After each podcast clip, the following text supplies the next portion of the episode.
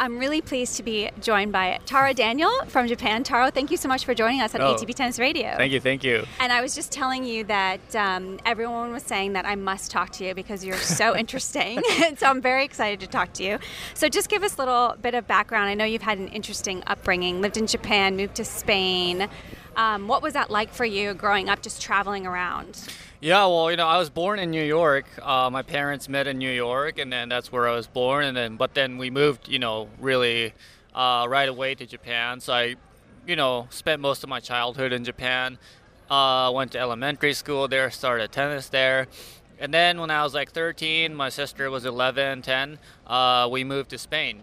And that's where, you know, we started taking tennis more seriously, trying to make it professional. And uh, yeah, lived in Spain for 10 years. And then since then, uh, that was like 2017 when I stopped living in Spain.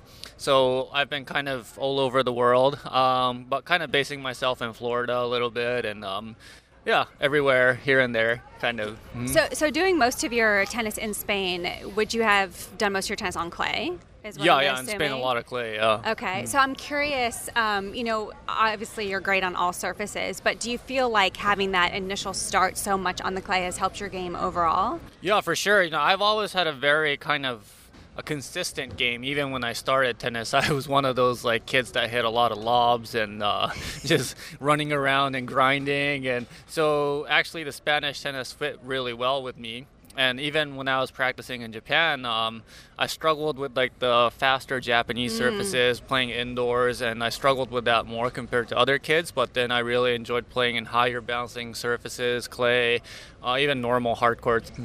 I think that's interesting. Just talk about like having to change surfaces and how much the conditions change week in and week out. Like, are there a lot of adjustments as a player that you have to make that you take into consideration? And what exactly does that entail?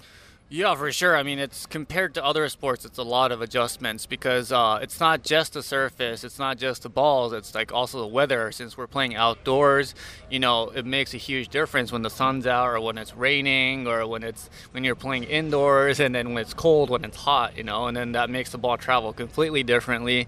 And then yeah, and then the surfaces, you know, like even if you have the same hard courts, they can bounce completely different. Same with clay. Like there are some clay courts that skid a little bit more that's not bouncing, but then you have clays in Spain or you know maybe in France that tend to bounce a little bit higher that are a little bit quicker. So it's a consist, uh, constant, constant like adjustment really every week. Hmm. Do you, and do you feel like that's basically kind of helped you learn more about your game in particular? Or, or what? How do you feel like you've improved by able to adapting to all those different changes? Yeah, so you know, like I said before, with growing up, I really struggled with quicker surfaces. Um, but I think that's something I've improved a lot on the last two, three years. I won my first challenger on indoor hard courts in Europe. Um, so that would be that would have been unimaginable for me like six years ago or But what five years- exactly did you have to change? Would you say? Yeah, well, I'd, I'd say like improving the serve Okay. first, and then like being able to take the ball earlier on the returns, um, and then you know I think be- being better at the first two three shots of the points, Mm. because that's a lot of the points end there. So being better at those, yeah. And how much as a player uh, do you look into like video and data analysis? Because that's become such a big thing now. Mhm. It's more prominent in the tennis world. Do you pay attention to that stuff? Is that something that you like? Yeah, I do. I have started that, uh, you know, a few months ago, um, because that's something I used to really not look at. I would really be mm, careful with what type of information I received before I played a match. But I think now that I'm more of an adult, I'm trying to see what type of information I'm. I have around me, and then I choose what to use. Uh, instead, before I would be very selective of what to see. So now I'm more. I work, you know, a little bit with data guys, and then see what kind of data I can pull that could benefit me playing a match. Uh, so yeah, it's definitely been something that I've been starting to use in the Is last. Is that few- something you do yourself, or do you have help with that? Because it's a lot of information coming in. Yeah, I definitely need uh, help because I'm not I'm not out there like looking on, on YouTube and like calculating Right. what the percentage of the first serves or anything like that. I have somebody helping me. Um, But I think I, I think a lot of players are doing I that know, these days. Yeah. Mm. I know you've said it's relatively new. You've just been doing it for a couple of months. Is there anything already that has stood out to you that surprised you that you learned?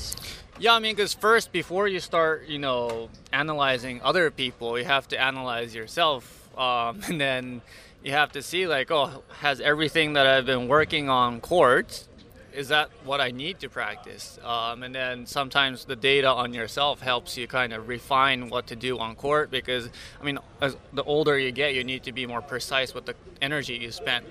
Every minute, you know, counts. So yeah, I think being more precise with practicing and then what to work on myself is definitely a very important thing for me. What do you feel like you want to work on after seeing all that data? Yeah, well, I think very generally, um, I'll say, you know, just definitely improving the serve. And, you know, obviously tennis is becoming way more powerful. Uh, so a lot of points are actually finishing in the first three, four shots. That's And- what I read too. I was actually surprised by that. Were Yeah. you surprised by that? Yeah, I was definitely surprised by it because I feel like my matches definitely go longer with longer rallies. But the, even in these on those longer rally matches, there are a lot of points that end in two, three shots. So you do need to become more aggressive and better in those in those shots and situations. And then just, um, I mean, I know you've been everywhere in the world. Like you said, born in New York, Mm. then Japan, then in Spain, and whatever. But you do represent Japan. Mm-hmm. I want to talk about your experience at the Olympics in Japan. What was that like for you representing that country and actually having it be there? Was that how special was that moment for you? Well, it was very special because I worked really hard to try and qualify for it. Uh, because I was number five in the ra- uh, in the Japanese rankings, and you need to be top four in your own country to be able to make it. And it was very difficult to pass people this year because of all the the points were protected because of COVID. So you needed to do twice or triple the effort Yeah. uh, in order to pass. And I was able to do that, and I had the Olympics in mind, you know. Uh, because That's it's- amazing. Yeah, Congrats. Yeah, thank you. Yeah. Yeah, it's very rare to be able to play an Olympics in your home country. It was really unfortunate that nobody got to. Uh, no, like spectators got to see, or even my family, they were there prepared to see, but then they couldn't watch it. You know, So they were actually in the, in Japan. they were in But they couldn't go watch you play. Yeah, they couldn't. Oh, yeah, they no. couldn't. Wow. Yeah, they couldn't watch Okay. it. But I mean, still, you know, I can always say I played the Olympics Yeah. at home, and that's a huge, huge honor. But also took a lot out of me. Yeah. Yeah. So you know, it's kind of recognizing those where where the fatigue goes and stuff like that. But yeah, really great. Wait, were you able to go watch sports? Other No, athletes? no. No, not at all. Yeah, and I think with tennis players, it's a challenge because you know as soon as you finish, you're kind of out of there. And you know this time with all the COVID protocols. Uh, but my favorite thing in the Olympics is to be in the village um, and then just seeing all the different bodies, you know, because you, you have massive guys and then you have really tiny gymnasts and then there's so many variations. So that was really, that's the most fascinating. thing So. I mean, even though there weren't spectators and you Mm. couldn't go see other sports, were you able to converse with a lot of the athletes in the village? uh, not really. Oh no. okay. I know Like- some some of them say they talked to a few, and some Yeah. of them say yeah, you couldn't really communicate that. Yeah, I think it depends on the the building you were in. So some countries they made like a like an area where you could kind of socialize with, Mm. you know, other athletes from your country.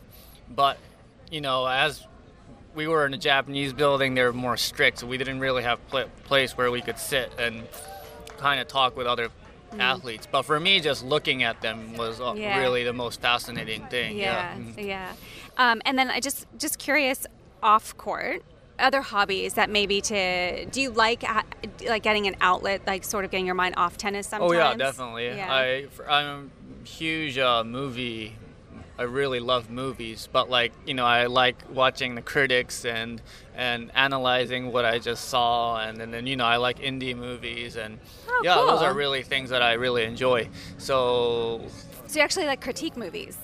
I don't In- for I yourself? for my like, within Uh, myself. Yeah. I'm not like posting it anywhere. no, no, no, yeah. But like I do enjoy like reading other people's critiques on movies to see different perspective of what what I just saw and stuff. So yeah, that's definitely something that I really enjoy and So favorite movies? uh, I really like Richard Linklater. He's a director, not not Oh, the too- director, okay. Yeah, so his movies I really love. Like some, it's uh, one of my favorites is Boyhood. Okay. It's a movie about you know just li- a very easygoing movie about life and how you know kids grow up and then you go become an adult, go to college and everything, in a very kind of flowing, you know, flow of time kind of thing. Okay. So it's hard to describe, but say that's my favorite movie. And so, as far as you um, enjoying like hearing other people's critiques on the movie, do you feel like different perspectives they give have helped different perspectives for you on the tennis court? Yeah, well, I think just ac- accepting that different people have different views on it can be linked to how you approach a tennis match. Because you can sometimes, you know, playing an individual sport, you get quite like closed off in your own world, mm. and then you forget to talk to other people and see what the other people are seeing. And then when you kind of are able to put them, put yourself in other people's shoes, off court, on court, wh- wherever, I think your capacity to receive information gets a lot greater. A lot so more open, yeah. then it'll help you off court, on court, or whatever, you know. Have you felt that way about anyone in this tennis world? That you felt like you've had that perspective where you've put them in their shoes and you learned something from them? Well, I think it's just like really little interactions that you have in the locker room with different players, and you see that we are let's like like let's say we're watching a match in the locker room, and then one guy says, "Oh, that's such a that mistake came because of this," or then the other person would say, "No, no, no, that's because of the nerves," or the other guy would say that's technique. So there's some different people are seeing different thing, things on very like small details. So overall, opening your eyes to different Yeah, views. yeah, yeah, for That's sure. cool. I like Yeah. that. Yeah, yeah. Well, as far as you in particular and your and your tennis, your perspective, are you one that likes to set goals?